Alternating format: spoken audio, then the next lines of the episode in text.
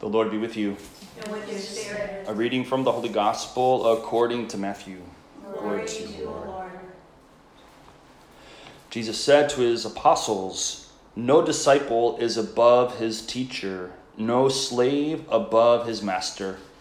It is enough for the disciple that he become like his teacher, for the slave that he become like his master.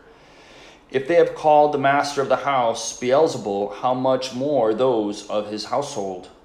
Therefore, do not be afraid of them. Nothing is concealed that will not be revealed, nor secret that will not be known. What I say to you in the darkness, speak in the light. What you hear whispered, proclaim on the housetops. And do not be afraid of those who kill the body, but cannot kill the soul. Rather, be afraid of the one who can destroy both soul and body in Gehenna. Are not two sparrows sold for a small coin? Yet not one of them falls to the ground without your Father's knowledge. Even all the hairs of your head are counted. So do not be afraid. You are worth more than many sparrows. Everyone who acknowledges me before others, I will acknowledge before my heavenly Father. But whoever denies me before others, I will deny before my heavenly Father. The Gospel of the Lord. Praise, Praise to you, Lord Jesus Christ. Those are the gospel of our sins. Are not two sparrows sold for a small coin? Yet not one of them falls to the ground without your Father's knowledge. Even all the hairs on your, of your head are counted. So do not be afraid. That's the punchline. Do not be afraid.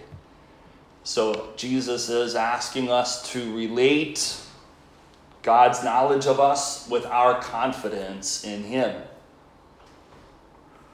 God knows us, He knows what we need. He knows what we need not just to survive, but to thrive. God wants us all to thrive. He wants all of His children to thrive. And Jesus here is speaking a little bit more about perhaps material things, at least on the surface. But we know from other things that Jesus said that he really cares about our hearts. He knows the desires of our hearts. He created them. He created us, so He knows what we need in order to thrive.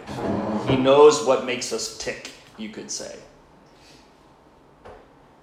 And He wants to fulfill our desires.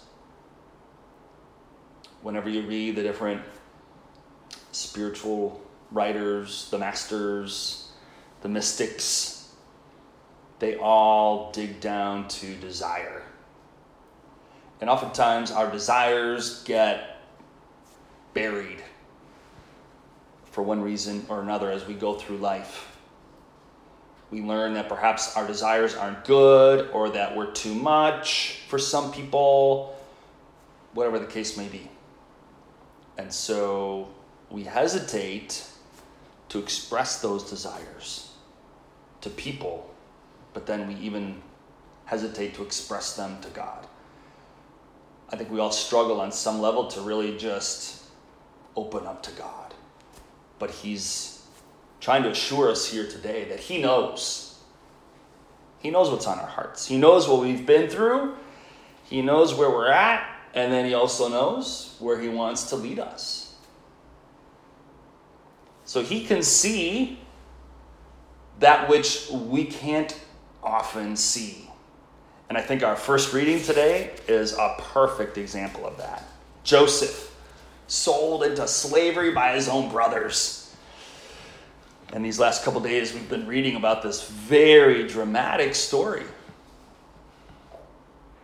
But even Joseph was able to appreciate what God was up to. He said, have no fear. This is what he said to his brothers. Can I take the place of God?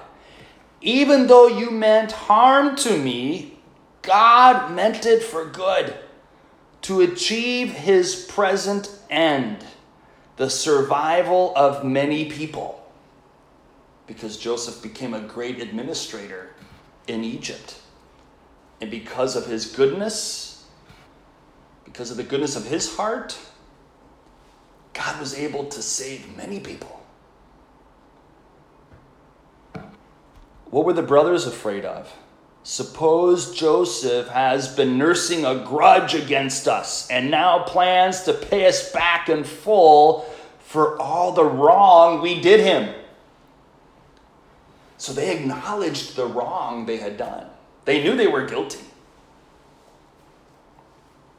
And they were wondering what's going to happen to us. Is he, is he going to take revenge on us? As he has a right to do, in a sense.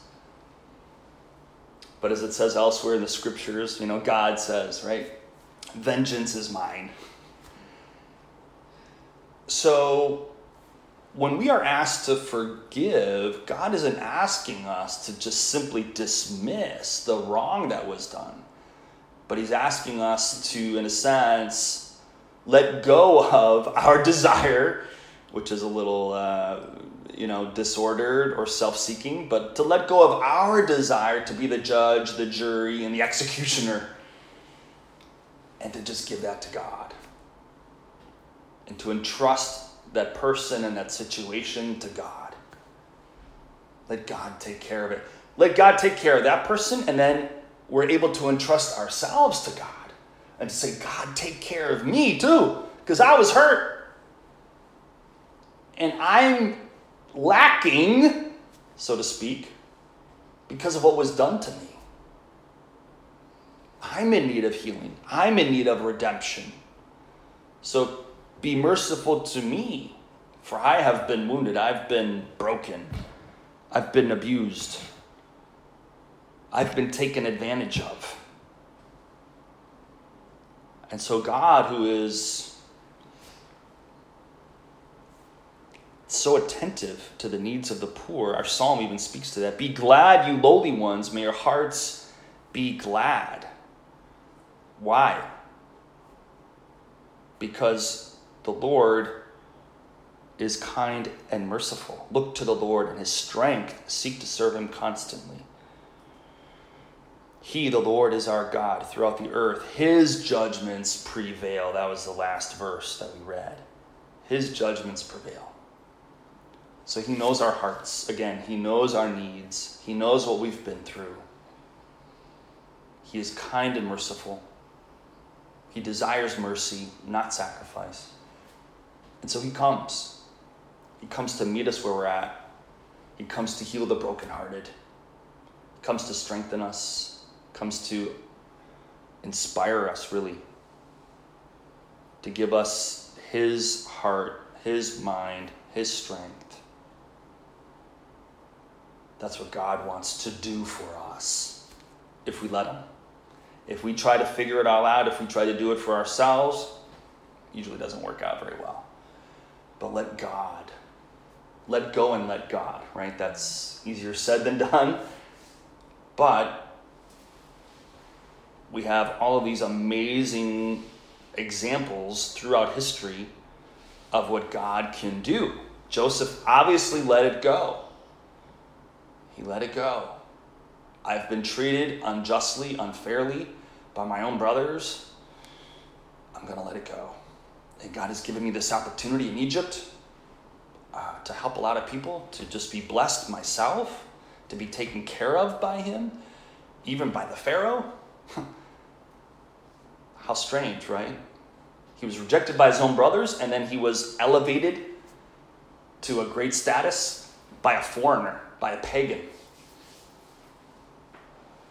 God's ways are not our ways, right? If we just let God take care of us, right? Oftentimes, He just shows His glory in unexpected ways. So let's pray for that grace today to let God. Well, let's first of all ask Him to help us let go of anything we need to let go of, to entrust it to Him and then to allow Him to minister to us in that place of need. let's ask God to then show us mercy. Lord, help me to show mercy to those that I need to show mercy to. And then please show mercy to me. Help me to be trusting enough and humble enough, confident enough in you to allow you to show me mercy.